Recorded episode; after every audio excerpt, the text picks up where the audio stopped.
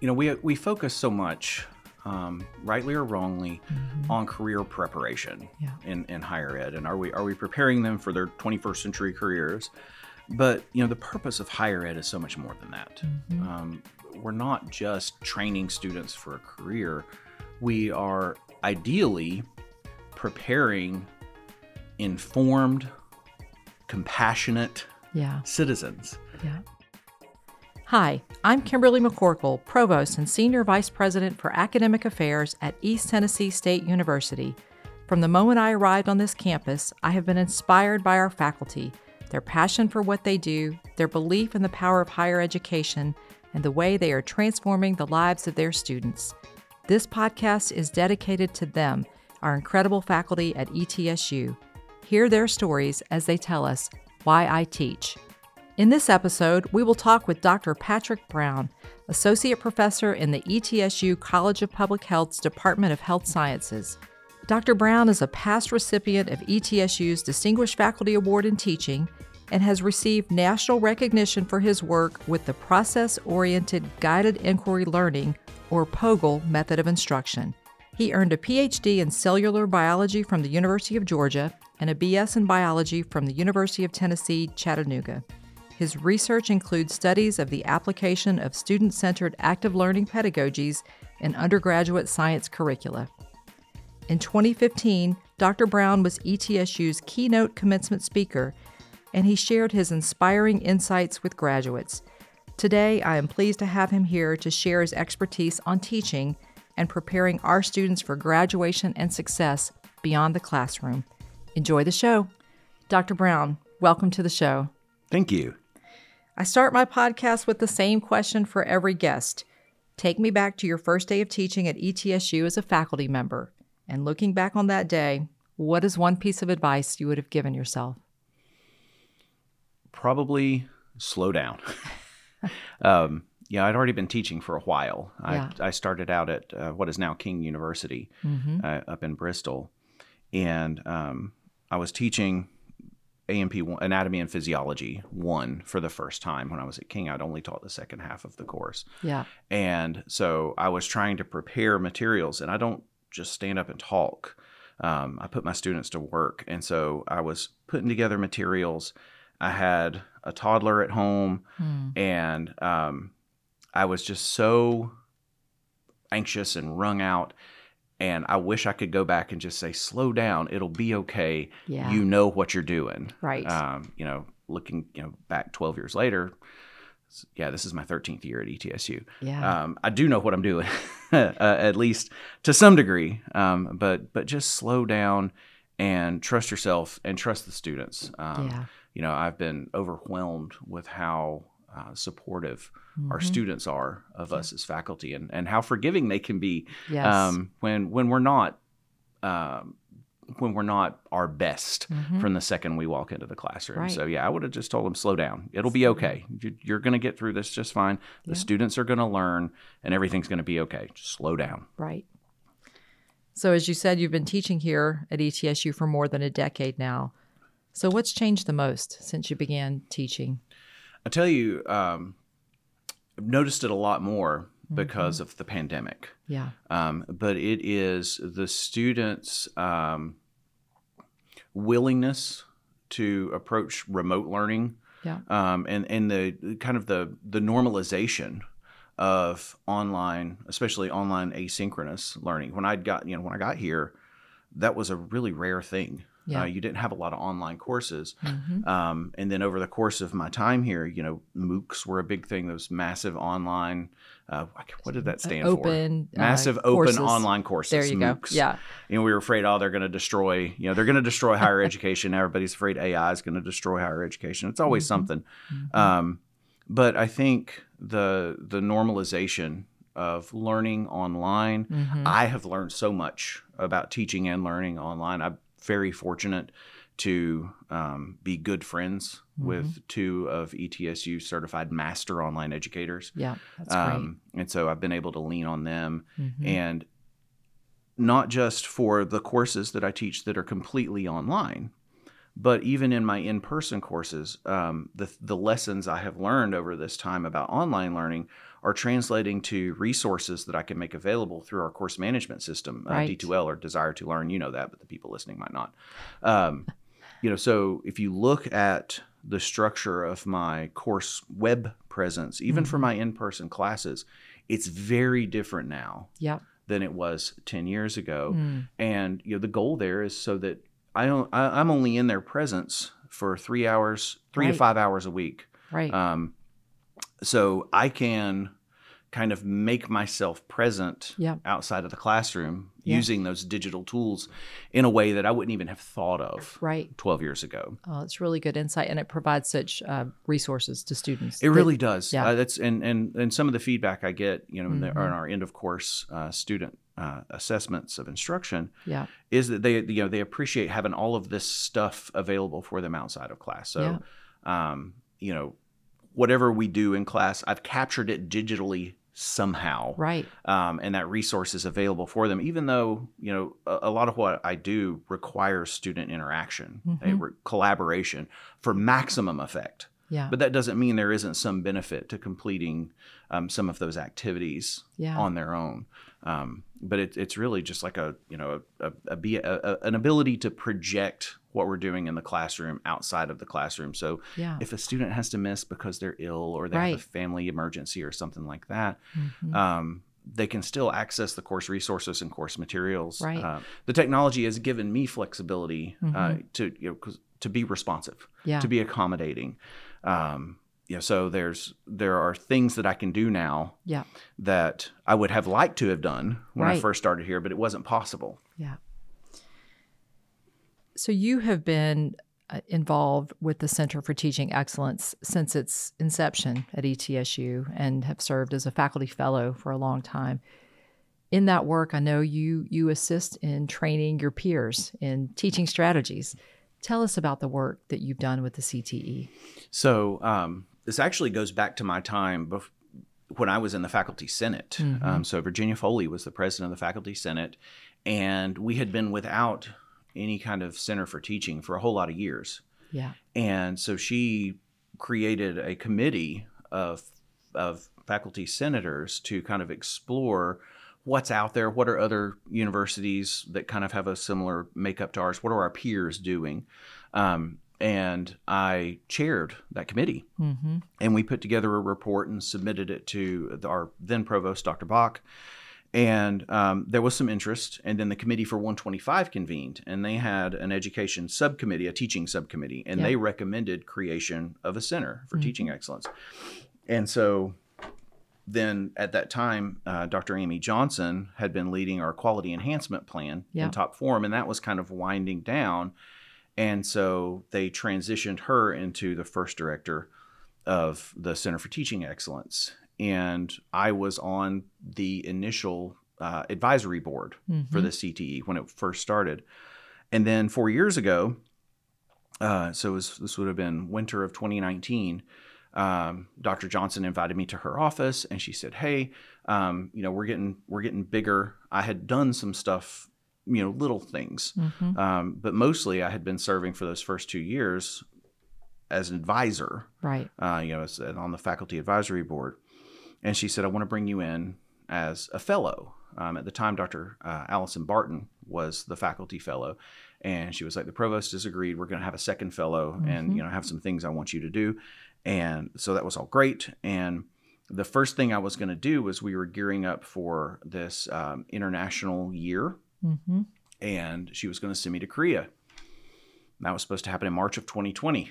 Uh oh. And then the world turned upside down. Yes. And Yeah. um, I was very, I was very fortunate um, to have just, you know, just started this fellowship when in March of 2020 we got the word, oh, by the way, you're not coming back to school after Mm. spring break. Right. Um, and so then it was kind of all hands on deck. So I, you know, Amy had just brought me on board.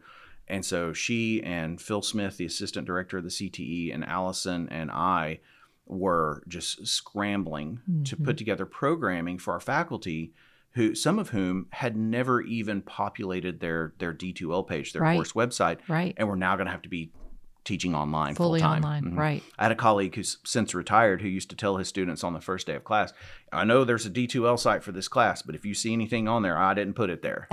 right. He just was not about it. Um, and he had to go teach you Fully know, online. fully online. Right. Uh, and so for my first, for the first year of my fellowship, really, because I Mm-hmm. started in January of 2020. So for that first year, it was really transitioning people to online right. and and helping faculty be as effective as they could be Mhm. in this new modality and getting them ready for that 21 22 school year where we were going to be you know kind of mixed methods Right. um, Right. i remember i taught my lectures online and then i had a, an optional in-person lab Mm-hmm.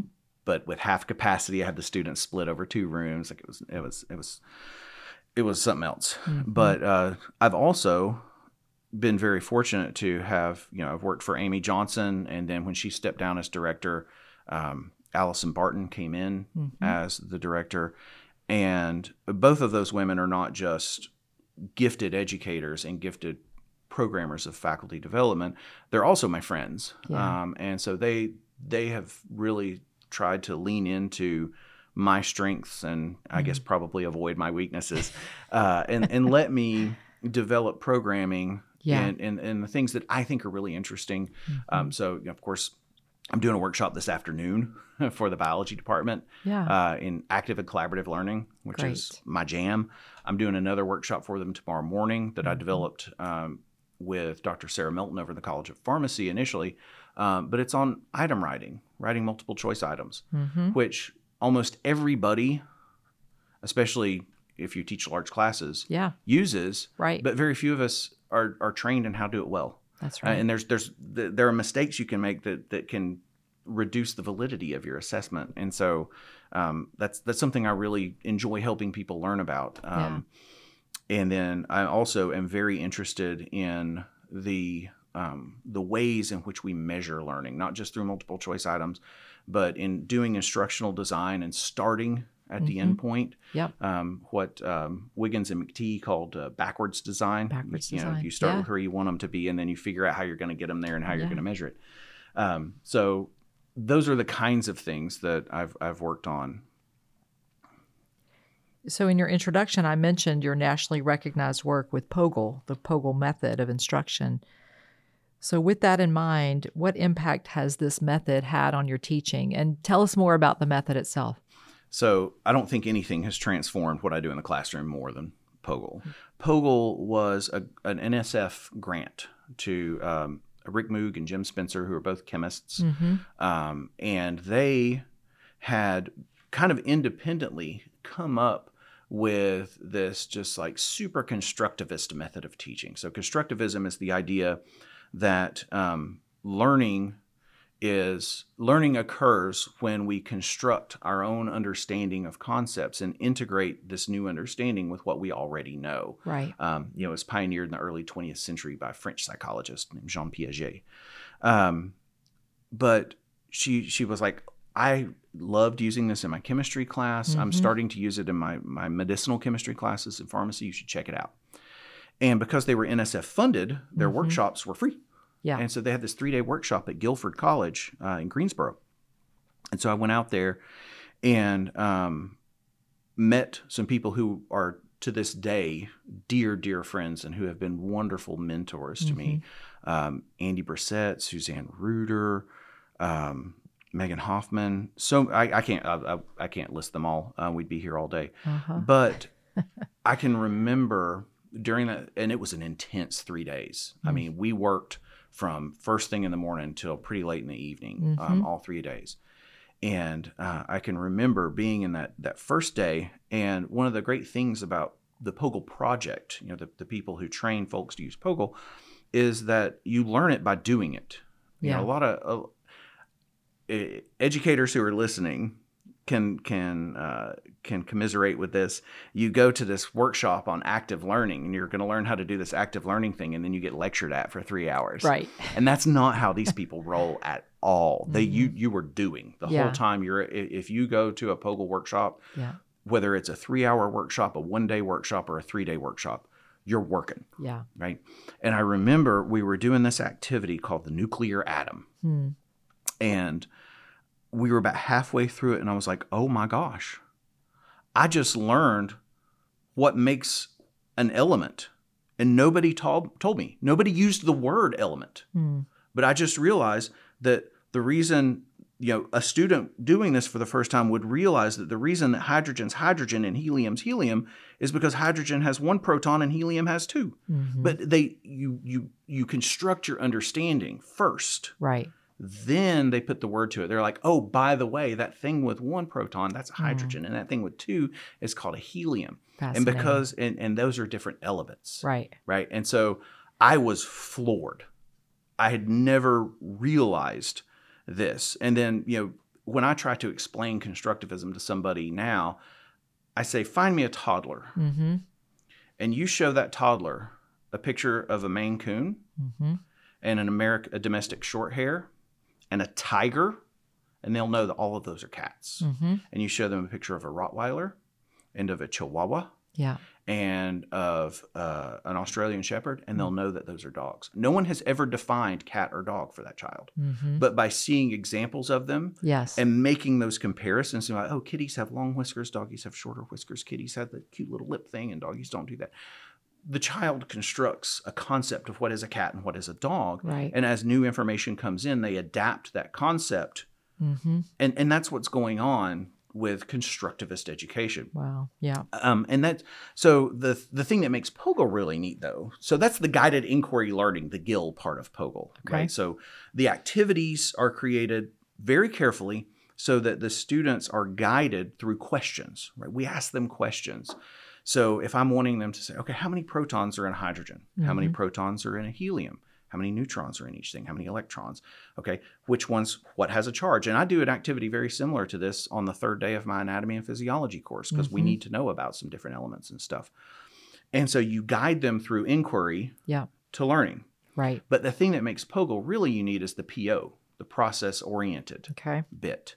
Um, when you survey educa- uh, employers, sorry, not educators, when you survey employers and you ask them, what do you want people coming out of university to know? What do you want them to be able to do? Yeah.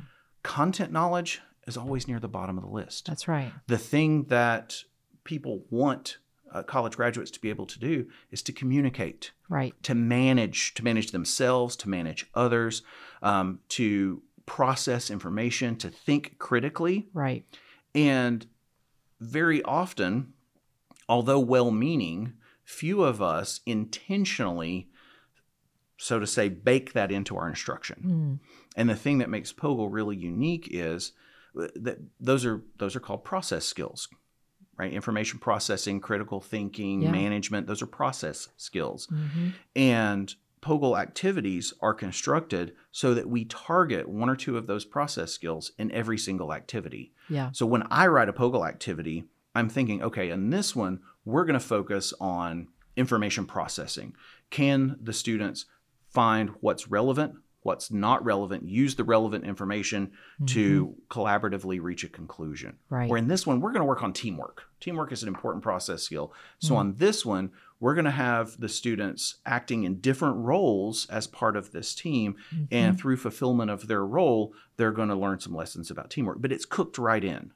Um, And when you use these methods, do you tell them we're working Oh, on ab- teamwork today? We're working on Sometimes, Yeah. sometimes I do. Um, but when so when I published my activity collection as a as a textbook, the instructor's guide or the facilitator's guide um, tells the facilitator, all right, here's the targeted process skill. Here's Right. what we're working on, and I give them tips for facilitation. So Okay. as you're facilitating, make sure that you're enforcing the roles so that the student who's acting as the team manager is managing and Yeah. the student who's acting as the spokesperson is the only one who's allowed to speak for the for the group Mm. um, and so it's in the instructional material sometimes i'll tell the students flat out uh, but my favorite thing to do with them is uh, to point out when they've done it you know it's Mm, almost yes. I, it's almost like i'm tricking them into learning I, I like that. this happens every semester uh huh. 'Cause, uh, so a student will say, "Is this right?" And I'm like, uh-huh, "You tell me."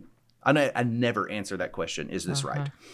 Most of the students I'm training are going in healthcare, Yeah. and I tell them they're, you're going to have to come to a time where you can't seek validation from an expert, a supervisor, whomever, Yeah. because you're gonna you're gonna be making decisions where minutes count Right. and seconds matter, and so you need to get to a point where you can gather information, Yeah. make a decision based on that information, and defend your mm-hmm. decision using Yes. that using that information. That's critical thinking.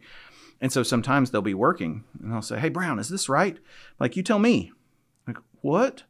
Well, why did you say A and B are similar? Like, well, if you look up here, you know, in the model you gave us, we see A and we see B, and I see these similarities here, but D and E, you know, they don't look quite the same, and C is, you know, similar but not quite the same. So we said A and B go together. Yeah. And I'd be like, what did you just do right there? I'm like, I don't know. It's like that was critical thinking. Mm. Yeah. You just used right. data to reach a conclusion and you That's backed up your conclusion using those data. That's critical thinking. You just did that. And I'll ask them, how many times has somebody told you that critical thinking is a really important skill to have? Right. And they'll all, you know, Many. how many of you have been told this? The whole Yes. class will raise their hands. And I'll say, all right, how many of you have ever been told what that actually means? Right. Two, three hands out of 110 will mm-hmm. Yeah. go up. Right. And so I love the, it, it's not really a gotcha moment, but it kind of is for me as an educator because I'd be like, ha ha, you learned something. Right. And you pointed And- out. That's yeah, so affirming. Yes, and it, and it's really if I wasn't teaching the way I teach with POGIL, yeah. I wouldn't have those opportunities. Mm. That's that's one of the real real gifts of this teaching method yeah. is that I get to see the learning happening Mm. in real time. Right. Patrick, you are known for your engaging teaching style. Can you share a particularly rewarding or memorable experience that you've enjoyed as an educator? The vast majority of my student population are first semester college students. So Yeah. here in Wow. 3 weeks, I'm going to welcome 216 Oh, fantastic. first year students. Yes. And while a lot of them are not first generation, quite a few of them are, but very few of them had to work as hard in high school as I'm going to make them work. And so mm-hmm. I love telling them, I don't just teach you anatomy, I get to teach you how to college. Mm, And that's really fun. right. Um, That's great. I have a late colleague, uh, Chris Dula, Yeah. unfortunately passed away several years ago. Um, but Chris really did this, you know, he, he really took that to heart as well. Um, is that because he taught in the first year curriculum, he Mm-hmm. Yeah. taught intro psych. Yeah. And those of us who teach in that first year, um, you know, we're really privileged in Mm. that we're not just helping our students learn whatever our subject is, we're also helping them learn how to study, how to manage their time. Yes. Um, you know, I remember when I was a college freshman, I was very much intoxicated with the freedom. Um, and so helping them learn how to manage that and self regulate, it's just a really special part of my job. That's great. Excuse That's me for a great story. So let's talk about Lamb Hall. Um, I know that our faculty and students are so excited about a major change that's happened to Lamb Hall over the last several years. And the building has been renovated and will finally reopen this fall with new labs, classrooms, and common spaces. Can you tell us how you think this renovation will impact the student experience, especially in the programs that you teach in? Yeah, I think one of the biggest things is we're all going to be in one spot now. Yeah. uh, one of the wasn't I wouldn't say frustrating, but you know, one of the minor irritations prior to this was that there were no classrooms that could accommodate my class. Right. Um, I generally have uh, between 100 and 110 students per section, and the only classrooms that could accommodate them were not in Lamb Hall. Yeah. So the students would, the first week of class, they would show up to Brown Hall looking for their lab, but their lab wasn't in Brown Hall. Their lab was in Lamb Hall. Their Right. lecture was in Brown Hall. So one, having everything in one spot, which is also the building where my office is. You know, they, now the students know if it has to do with anatomy and physiology or if it has to do with microbiology, you're going to come to Lamb Hall. Everything's going to be there Right. Another thing that I'm excited about is you know I I lobbied hard for a particular kind of classroom for our new we have a new large um, I think it seats over 150 students Yes. classroom It's lovely. and I advocated for a thing called a scale up classroom Mm. which is is designed from the ground up Mhm. to be for small group active learning um, but it's very expensive and you can't fit as many people in the room. So um, the people who were in charge of the renovation were like, yeah, that'd be nice, but we've only got the one room. Mm-hmm. But what they did was they still managed to design a learning space that is going to accommodate active learning better than any classroom I've been in since I've been here. Oh, great. Um, because there's tables with mm-hmm. movable chairs yeah. Although the tables are fixed, the fact that the chairs move means that I can be very flexible. Mm. So that the the students for the past two years I've been teaching in in a theater. Right. I've been I've been with in the, fixed seats. With fixed seats, yeah. you know, those horrible little tiny right. desk things that fold out. Yeah. And it's very hard to facilitate collaboration when right. the person with whom you're supposed to be collaborating is behind you and above. Right. And can't move closer. Right. Yeah. And so now um, that's one of my tasks for this week is to figure out how I'm going to seat the oh. students in their groups. That's great. So that um, you know they're they're going to be able to collaborate a lot more efficiently. And when I say okay, now I need everybody to go because one of the things I like to do is have them go to another group and compare answers. Right. And see okay, did they reach the same conclusions we did? And if not, you know, we discuss it and hash it out. But because of the the open design yeah. of that space, there's so much more room for them to mm-hmm. move around. I think it's going to be um, it's going to be a lot of fun to teach in that classroom. Yeah, the the science labs are also just impressive and the collaboration spaces that didn't exist before for oh, students yes. and oh, faculty. Yeah. And I've even noticed I moved I moved back into Lamb Hall back this spring, mm-hmm. um, but I've noticed the collaboration space that's on the third floor yes. has been steadily populated by audiology students all summer long. That's great. Um, so that's it was nice. fun. I, I, would go up to the third floor to kind of unpack some of our laboratory stuff, yeah. and I'd see a there's movable whiteboards in that collaboration space and you would see very cramped multicolored writing and little little diagrams of action potentials in, in the, the, hair cells in the ears you know they're diagramming this stuff out. So it's all i'm already seeing that. So i'm really excited to see you know what those collaboration spaces look like when um, you know when my students are there. Yeah. And because t- in the past, they've always had to go to the library. That was right. the only place that they could study together. So now that there's going to be some spaces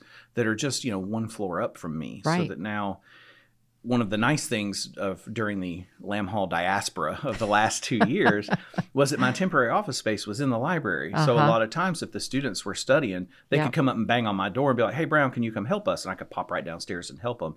Yeah. So the fact that I'll be able to continue doing that because they'll be probably be studying in the same building that I'm my office is in will be very nice. Yes. Finally, Patrick, what impact do you hope that you've made on your students? You know, we we focus so much, um, rightly or wrongly, mm-hmm. on career preparation yeah. in, in higher ed, and are we are we preparing them for their 21st century careers? But you know, the purpose of higher ed is so much more than that. Mm-hmm. Um, we're not just training students for a career; we are ideally preparing informed, compassionate yeah. citizens. Yeah. And, you know, I hope more than anything else that my students leave my classroom not just learning stuff. I tell them on the first day of class, say, thank you, Dr. Brown. And they'll be like, uh, thank you, Dr. Brown. Why, why, are we saying thank you? because there's 206 bones in the adult human body and I only make them learn 205 of them. I'm a sweet man. but the point is, I, I, want them to have learned more than just the names of those bones. I want them to yeah. learn how to engage with one another, how to be respectful yeah. and kind, even when you have a difference of opinion with mm-hmm. someone. Uh, and and if I do just even a fraction of that work, if I have just a tiny little impact on creating someone who is a better teammate, yeah. a better colleague, a more compassionate citizen, then I'm a very happy guy. Yeah. Thank you, Patrick. Oh, thank you. It's been a pleasure to be here. I really enjoyed our conversation and learning your insights. I also appreciate your deep commitment to teaching excellence and to cultivating active learning experiences for our students. I hope you have a wonderful and rewarding fall semester. Thank you. Thanks for listening to Why I Teach. For more information about Dr. Brown, the ETSU College of Public Health, or this podcast series, visit the ETSU Provost website at etsu.edu/provost. You can follow me on social media at ETSU Provost, And if you enjoyed this episode, please take a moment to like and subscribe to Why I Teach wherever you listen to podcasts.